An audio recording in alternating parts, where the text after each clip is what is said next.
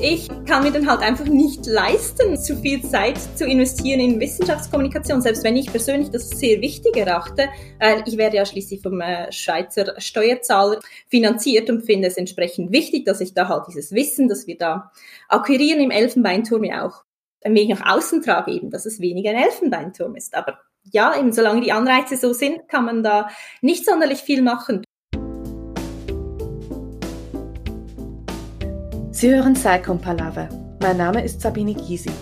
In jeder Episode diskutiere ich hier mit einem anderen Gast, worauf es in der Wissenschaftskommunikation ankommt.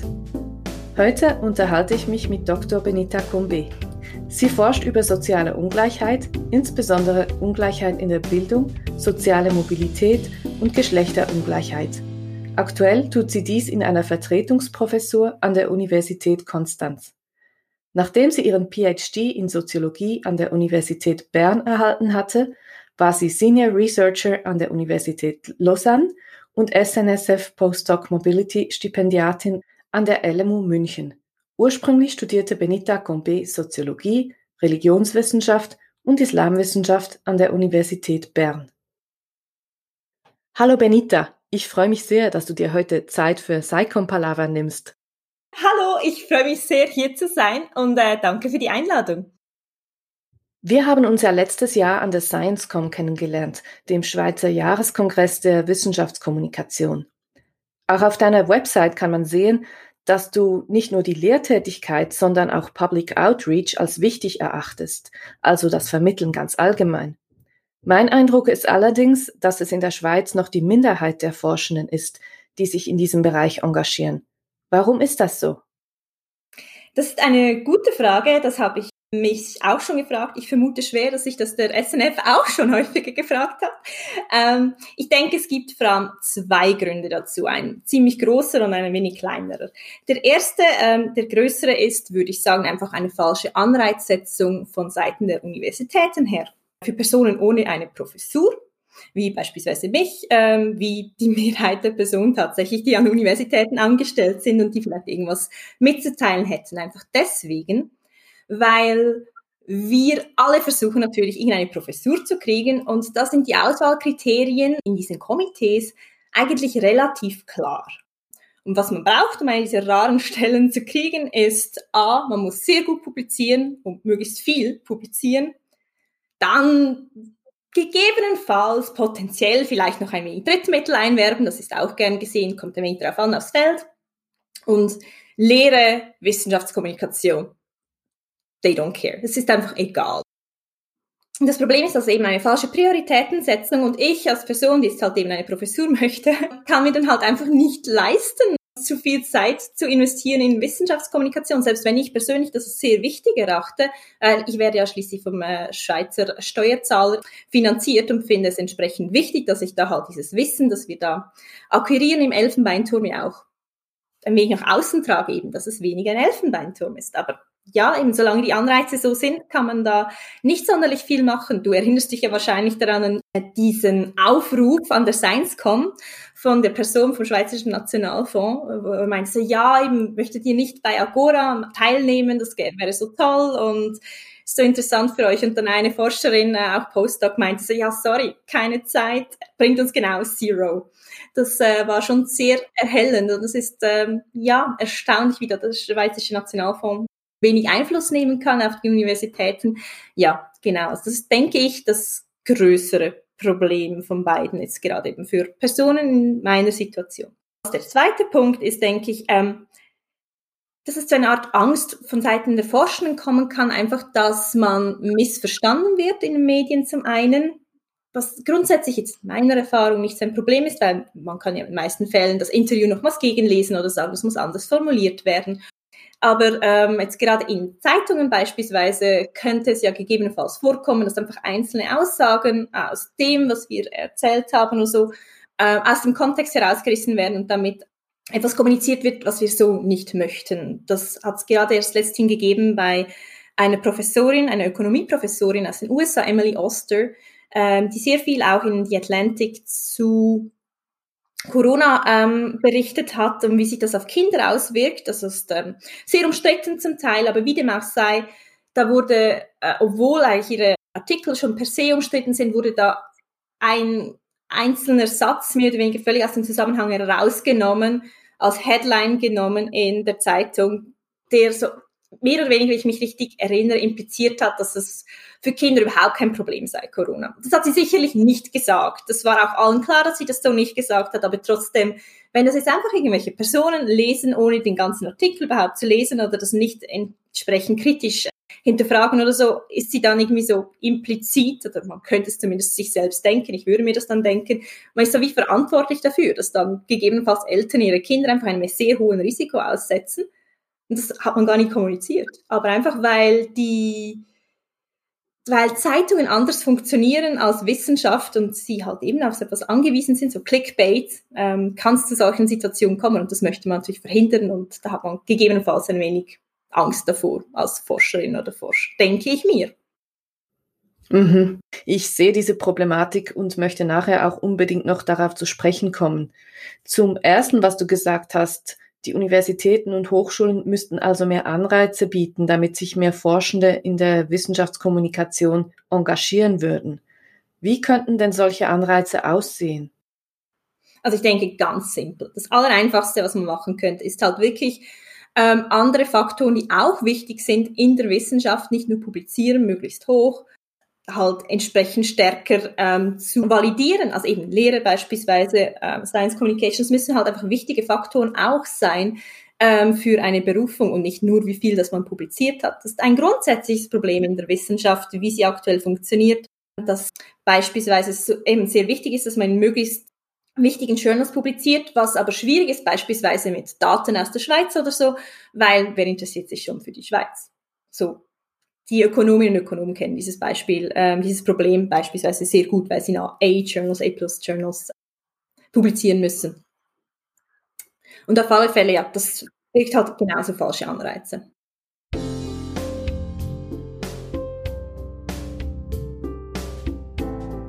Wurden dir gewisse Fertigkeiten, die man für die Wissenschaftskommunikation braucht, im Studium und auch später in deiner Laufbahn so beigebracht oder musstest du dir das alles selbst aneignen?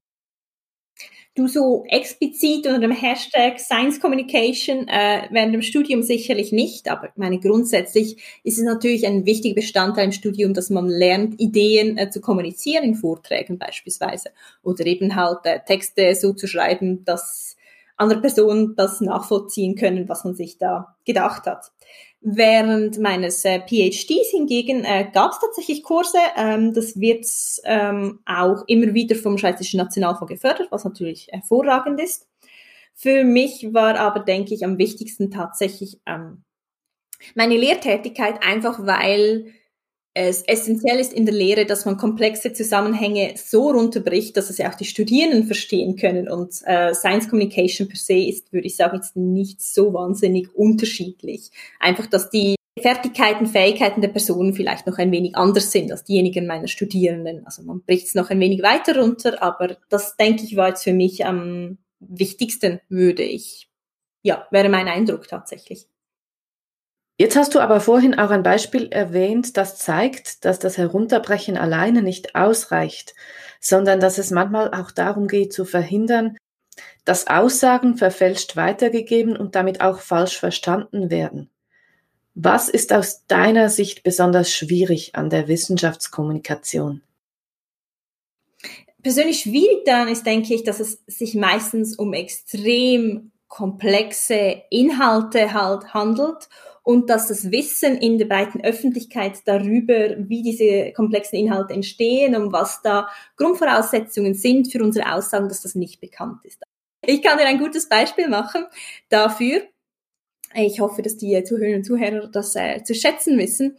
Und zwar beispielsweise diese Frage, die aktuell offensichtlich sehr wichtig ist, äh, gerade in Sozialwissenschaften, ist, wie wirken sich diese Schulschließungen, äh, die wir haben wegen Corona, wie wirken sich die auf die schulische Leistung der Kinder aus? Und wie sieht das aus in der Schweiz? Da werden wir dazu angefragt, wie das äh, ist, aber wir können nicht so viel dazu sagen tatsächlich. Deswegen, weil im Idealfall hätten wir vor der Corona-Epidemie, äh, hätten wir einen standardisierten Test gemacht, sagen wir in Mathematik oder so, mit äh, Schülerinnen und Schülern aus verschiedenen äh, Schulen, verschiedenen Klassen, alle auf der gleichen Stufe im Idealfall. Und dann hätten wir diesen standardisierten Test vorher gemacht sagen wir 2019 im Januar und dann 2020 im Januar. Und da könnte man ganz klar sehen, was ist jetzt die Leistung, sind die Leistungsunterschiede beispielsweise für Schülerinnen und Schüler, äh, die in der fünften Klasse waren 2019 versus diejenigen, die in der fünften Klasse waren 2020. Unterscheidet sich das und unterscheidet sich das nach sozialer Herkunft. Aber es natürlich hat niemand die Corona-Pandemie vorhergesehen, logischerweise. Und jetzt muss man sich überlegen, okay, wie kann man dieses, diesen Idealfall approximieren? Und ähm, da könnte man sich beispielsweise denken, okay, wir nehmen eine andere Messung, beispielsweise Schulnoten, aber da ist das Problem, dass Schulnoten äh, geeicht sind auf die Klassenleistung. Also man kann nicht einfach per se, also es braucht einfach irgendwelche Personen, die sind die Besten, es braucht Personen, die sind die Schlechtesten und dann verteilt man die Schulnoten halt circa dementsprechend. Selbst wenn sie im Vergleich zu anderen Klassen die Besten gar nicht die Besten wären. Man merkt schon, dieser Notenvergleich beispielsweise ist weniger aussagekräftig und das sind natürlich immer so, das ist Detailwissen, das sich die meisten Personen gar nicht erst überlegt haben, dass man dann zuerst irgendwie so runterbrechen muss. Jetzt für die Schweiz beispielsweise wurde tatsächlich, hat man versucht herauszufinden, ob es zu diesen ähm, Unterschieden kommt in der Schulleistung. Das wurde von Oliver Lips gemacht und Michael Gretz. Und die haben dann geschaut, wie viel Zeit wird in Hausaufgaben investiert. Aber eben, das ist noch viel weiter entfernt von tatsächlich schulischen Fähigkeiten als Nutzen. Und daneben, dann sagen wir Forschende halt, ja, okay, es gibt so Hinweise in die Richtung, aber wir wissen es nicht so genau. Und das ist gegebenenfalls nicht das, was die Allgemeinheit hören möchte, sondern man hätte gerne konkrete Aussagen. Und das Problem zusätzlich ist halt eben noch, dass man diese diese Erkenntnisse, beispielsweise aus anderen Ländern oder so, dass es schwierig ist, die auch zu übertragen auf die Schweiz. Also da weiß man, hat äh, dass Kinder aus niedrigen Schichten stärkere Rückstände haben als Kinder aus höheren Schichten. Es haben alle Rückstände ähm, dank Corona, aber die aus tieferen Schichten sind stärker betroffen. Aber dann kann man das nicht zwingend einfach so auf die Schweiz übertragen. Es könnte ja beispielsweise sein, dass die Hauptursache ist, dass Kinder aus tieferen Schichten, wenn sie ein, wenn es mehrere, wenn sie mehrere Geschwister haben, dass sie die Zeit an einem Computer aufteilen müssen zwischen diesen verschiedenen Kindern. Hingegen in der Schweiz weil die Schweiz einfach ein reicheres Land ist, kann es ja sein, dass dieses Problem nicht existiert, auch in tieferen Schichten weniger, weil alle Kinder einen eigenen Computer haben. Das ist wahrscheinlich nicht der Fall, aber du siehst, dass nur schon eben diese Übertragung vom Ausland ins, äh, in die Schweiz, ob das jetzt so, äh, dieser Schluss einfach so gezogen werden kann, ist unklar. Zusätzlich eben ist dann die Frage bezüglich Corona, ist es jetzt, sind es jetzt wirklich die Schulschließungen, die verantwortlich sind für diese niedrigere Leistung, wenn wir die feststellen würden? Oder ist es nicht viel eher andere Punkte, die mit Corona einhergehen? Beispielsweise sind Eltern von Kindern aus tieferen Schichten eher äh, diejenigen, die in Positionen arbeiten, in denen sie exponiert sind, also eher mit dem Virus angesteckt werden. Beispielsweise sagen wir ein Kassierer in der Mikro oder so. Und ähm, dann überträgt sich das offensichtlich, äh, diese Ängste potenziell auch auf die Kinder, weil eben die Kinder wissen, die Eltern könnten ihr angesteckt werden, die Kinder sind ängstlich, ergo haben sie schlechtere Schulleistungen. Also es kann sein, dass es gar nicht die Schulschließung per se ist, sondern eben beispielsweise diese Ängste oder irgendwelche allgemeinen finanziellen Unsicherheiten, die eben auch aktuell mit der Corona-Krise eher Personen betreffen aus tieferen Schichten. Die haben beispielsweise weniger Erspartes dann gibt es familiären Stress und das wirkt sich natürlich auch auf die Schulleistung aus. Mit hoher Wahrscheinlichkeit werden es alle, ähm, werden es alle diese Faktoren irgendwie sein, die miteinander einhergehen. Aber nur schon an diesem relativ simplen Beispiel merkt man, wie komplex das die Frage eigentlich ist und wie viel das es braucht, um das wirklich beantworten zu können. Schlüssig, ist es jetzt diese Schulschließung oder nicht? Ja, ein sehr anschauliches Beispiel. Du hast gesagt, dass die Allgemeinheit die Dinge in dieser Komplexität vielleicht nicht hören will. Aber oft kommunizieren Forschende ja nicht direkt an die Allgemeinheit. Dazwischen geschaltet sind in vielen Fällen die öffentlichen Medien. Ich meine jetzt nicht Wissenschaftsjournalisten, von ihnen brauchen wir eben genau deshalb wieder mehr, sondern halt Medienschaffende, die über allgemeine gesellschaftliche oder politische Themen berichten und auch hier haben wir oft das Problem, dass eine starke Vereinfachung gefordert wird, dass klare Aussagen gefragt sind. Siehst du hier auch eine weitere Schnittstelle, bei der es irgendwie klemmt? Denke ich auch, ja. Ich äh, glaube viel, also das ist wirklich so ein Konfliktbereich zwischen uns Wissenschaftlerinnen und Wissenschaftlern und den Medien, dass wir halt gerne präzise Aussagen hätten und die Medien dann als Journalistinnen und Journalisten finden so, das habe ich selbst auch schon erlebt, so, ja, das ist jetzt ein wenig zu komplex, können wir es doch bitte so runterbrechen. Zum Teil geht es und zum Teil geht es halt nicht ähm, und das ist natürlich dann äh, problematisch. Im direkten Kontakt, also wenn ich beispielsweise für irgendwelche Artikel zur Verfügung stehe, wo ich äh, Medienschaffenden irgendwelche Zusammenhänge erkläre oder so, sind sie meistens sehr, sehr, sehr offen und da funktioniert das auch sehr gut. Aber sagen wir, es geht darum, dass ein Artikel von mir zusammengefasst wird oder so, da sind die Personen ja meistens nicht in direkten Kontakt mit mir und da können dann auch eher Fehler passieren, denke ich, wo ich dann auch wenig Einflussmöglichkeiten habe, einfach weil ich ja gar nicht erst ähm, hinzugezogen wurde. Ja, das ist dann eher problematisch, in der Tat. Aber ich sehe den Punkt natürlich, dass die Medien jetzt nicht irgendwelche nicen Flowcharts oder so publizieren können, wo wir diese komplexen Zusammenhänge so schön darstellen können. Ist natürlich auch nicht ähm, zwingend das, äh, was die Medien möchten. Wie sieht es denn eigentlich speziell in deiner Disziplin, den Sozialwissenschaften, aus?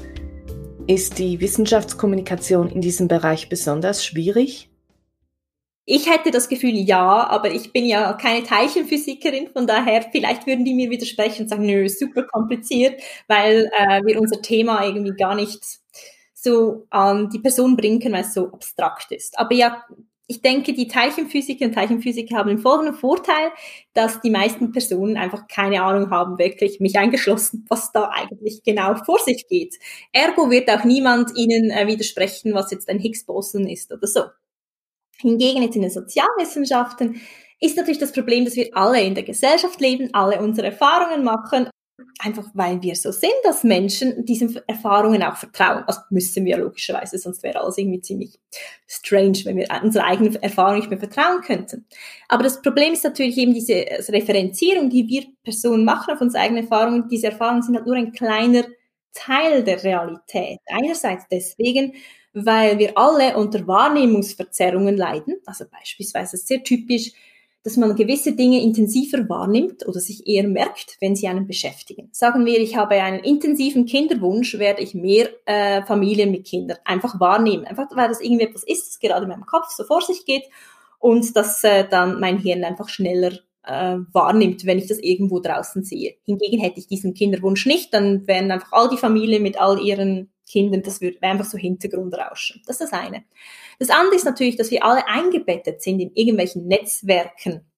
Unsere Erfahrung, das, was wir wahrnehmen, basiert auf diesen Erfahrungen in diesen Netzwerken. Also beispielsweise ein wenig übertriebenes Beispiel, aber ich glaube, es bringt den Punkt gut rüber, ist, dass sagen wir, ich lebe in einem 500 Seelendorf irgendwo im Wallis und man kommt sehr schwer dahin. Also stimmt natürlich nicht in der Schweiz, wir haben ja ein gutes öffentliches Verkehrsmittel, aber nevertheless, gehen wir jetzt mal davon aus. Und in diesem 500 Seelendorf oder 30 Seelendorf oder was auch immer, ähm, gibt es keine Personen afrikanischer Herkunft. Und ich komme irgendwie, aus welchen Gründen auch immer, nie aus diesem Dorf raus. Dann könnte ich natürlich schließen, okay, in der Schweiz gibt es keine Personen afrikanischer Herkunft. Seien sie migriert jetzt oder äh, Sekundos oder was auch immer. Aber natürlich stimmt das nicht. Und solche Verallgemeinerungen machen wir permanent. Natürlich eben nicht so übertrieben jetzt wie dieses Beispiel, das ich jetzt gerade gebracht habe, aber nichtsdestotrotz. Also neben dem ist es einfach auch so, dass wir Menschen einfache und intuitive Erklärungen über alles lieben, die vor allem in unser Weltbild passen. Und das sieht man ja auch an diesen ganzen äh, Echokammern und Filterbubbles. Wir mögen halt nicht kognitive Dissonanz, also Dinge, die nicht dem übereinstimmen, wie wir uns die Welt äh, zurechtgelegt haben. Und ein sehr typisches Beispiel, das ich äh, häufiger erlebe, ähm, auch in meinem Umfeld, wenn ich mit Personen rede, die es nicht Soziologinnen und Soziologen sind, ist, ähm, sind Diskussionen bezüglich Lohnungleichheit zwischen Männern und Frauen. Ich habe dazu auch geforscht. Ja, es gibt Lohnungleichheit zwischen Männern und Frauen. Ähm, es gibt sie sogar schon zu Beginn, wenn sie in den Arbeitsmarkt eintreten. Und ja, selbstverständlich, wir haben auch alles Mögliche kontrolliert und berücksichtigt, dass beispielsweise Frauen in anderen Berufen arbeiten und so weiter und so fort. Ja, ja, ja, haben wir. So der typische, ähm, typische Einwand.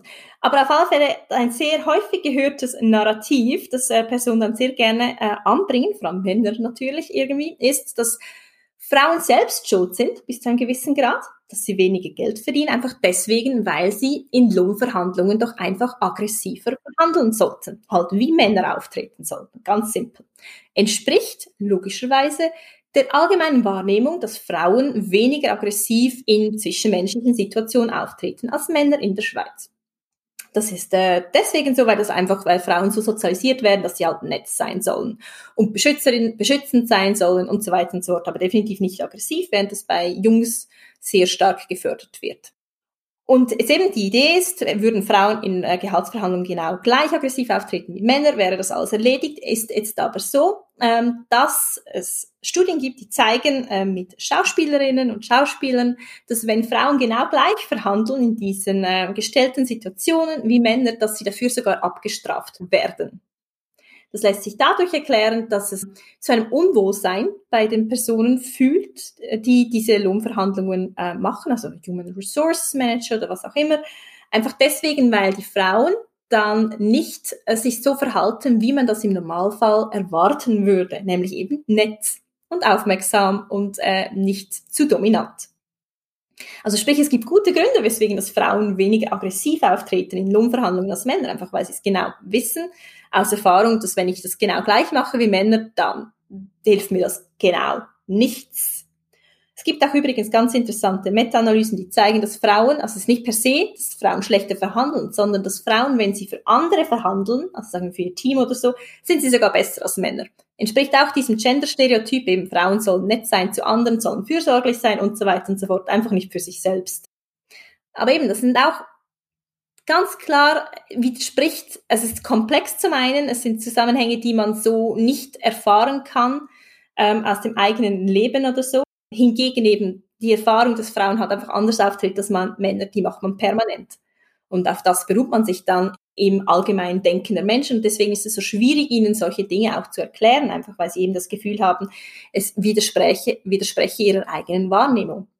Und gegen das anzukämpfen in den Sozialwissenschaften, in der Science Communication ist zum Teil relativ anstrengend. Man gewöhnt sich daran, man äh, hat immer mehr gute Beispiele dafür, ähm, dass, äh, wo man in Personen diese ähm, Diskrepanz zwischen ihrem eigenen Leben und in dem, was man herausfindet in der Wissenschaft, gut erklären kann, aber ähm, die Personen müssen auch, natürlich auch offen sein dazu, das überhaupt so wahrnehmen zu wollen. Wenn sie das nicht sind, dann nützt alles nichts, logischerweise.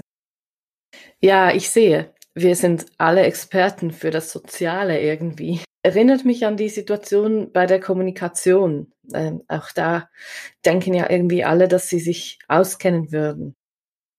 Einige der Schwierigkeiten, die wir jetzt angesprochen haben, wurden in der Zeit der Corona-Pandemie stärker als zuvor sichtbar. Was denkst du, ist der Grund dafür? Ich denke, es ist deswegen, weil sich die breite Bevölkerung jetzt offensichtlich mit Wissenschaft auf irgendeine Art und Weise auseinandersetzen muss, weil es halt einfach die Anreize dafür jetzt offensichtlich gegeben sind, weil alle von äh, diesen Dingen betroffen sind. Und daher merken wir jetzt auch, wo Wissenschaftskommunikation eben tatsächlich äh, Lücken aufweist, weil eben wir stellen ja immer wieder fest, zum einen, dass die Personen unserer äh, Expertise nicht vertrauen, ganz simpel. Ähm, zum anderen, dass sie nicht verstehen, wie komplex Wissenschaft tatsächlich ist. Also sprich, das würde darauf hindeuten, dass man ähm, der allgemeinen breiten Bevölkerung genauer erklären muss, was macht überhaupt Wissenschaft, ähm, weswegen werden wir überhaupt dafür bezahlt, dass wir einfach zu Hause oder im Büro rumsitzen und irgendwelche ähm, Sachen eingeben am Computer. Was bedeutet das überhaupt genau? Eben kann man jetzt einer einzelnen Aussage in einer einzelnen Studie vertrauen, weswegen nicht? Kann ich jetzt Facebook vertrauen, wenn da irgendjemand irgendwas schreibt? Kann man offensichtlich auch nicht, aber eben das ist so diese grundsätzliche Ausbildung in man könnte es vielleicht kritisches Denken nennen. Ich mag den Begriff nicht so ganz. Ähm, aber einfach diese, diese Expertise sozusagen, Wissen, das irgendwo rumschwebt, einordnen zu können bezüglich der Güte äh, der Inhalte, das fehlt offensichtlich. Aber das ist eigentlich auch kein neues Thema, das wurde ja schon diskutiert mit diesen ganzen Echo Chambers und so weiter und so fort. Das Person, das äh, für gewisse Personen das sehr schwierig ist einzuschätzen. Wir müssen klarer machen, weswegen, dass man äh, unseren Expertisen auch tatsächlich vertrauen kann. Oder ganz, also ist auch ganz grundsätzlich ein allgemeines Vertrauensproblem Ich meine, es gibt ja genügend Personen, die das Gefühl haben, dass wir irgendwie von, keine Ahnung, irgendeiner Weltliga äh, finanziert werden, netterweise, dass wir die richtigen Sachen sagen. Ja, es ist auch ein allgemeines äh, Vertrauensproblem, das, das nicht nur die Wissenschaft betrifft, sondern auch Politik und so weiter und so fort. Und was löst das aus in einer Wissenschaftlerin, in einem Wissenschaftler, dieses Vertrauensproblem?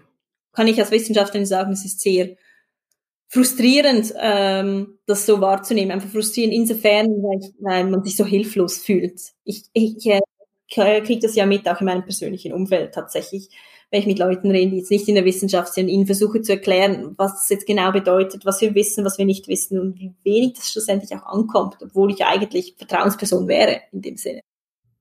Mhm, ja, Media Literacy und Science Literacy sind hier enorm wichtig. Wir haben nun ziemlich viel über schwierige Aspekte der Wissenschaftskommunikation geredet. Wenden wir uns doch den positiven Beispielen zu. Kannst du uns bitte ein SciComm-Projekt beschreiben, das aus deiner Sicht besonders gelungen ist und erzählen, was die Erfolgsfaktoren sind?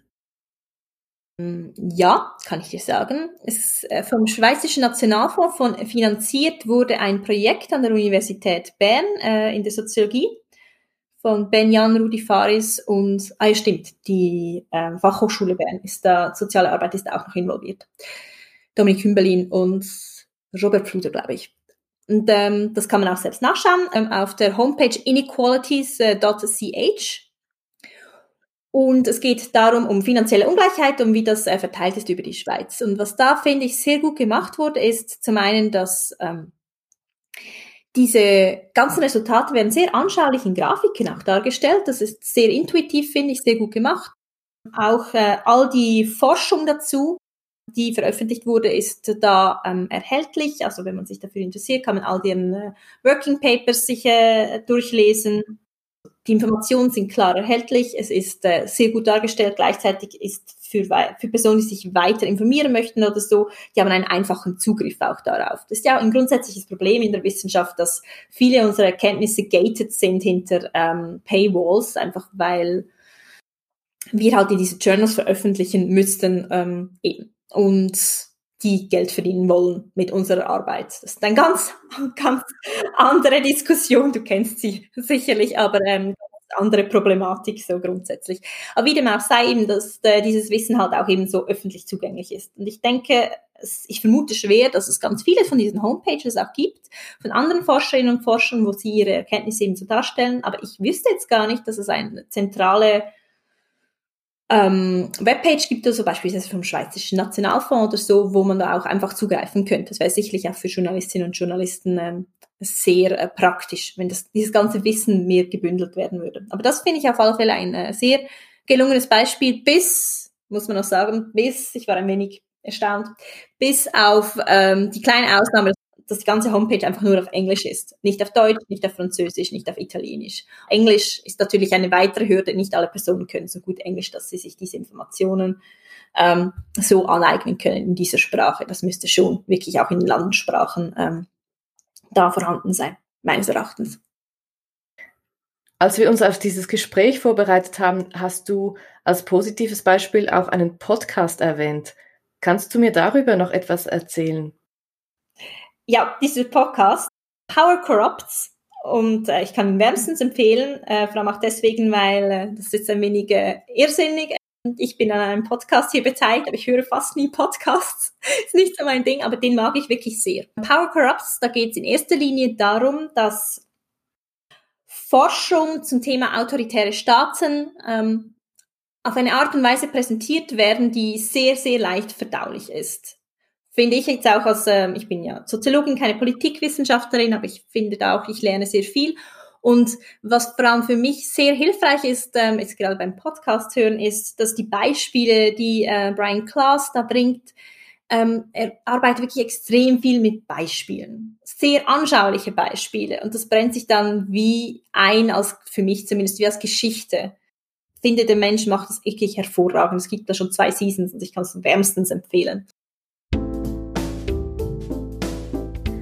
Ganz herzlichen Dank, Benita, für dieses spannende Gespräch. Das war Saicom Palaver. Mein Name ist Sabine Gysi und ich habe mich heute mit Benita Combe unterhalten, die über soziale Ungleichheit forscht. Links zu all den Initiativen und Projekten, die wir erwähnt haben, findet ihr in den Show Notes unter psycom.ch. Wenn euch dieser Podcast gefallen hat, bitte liked und teilt ihn und hört bald wieder rein. Bald gibt es neue Episoden.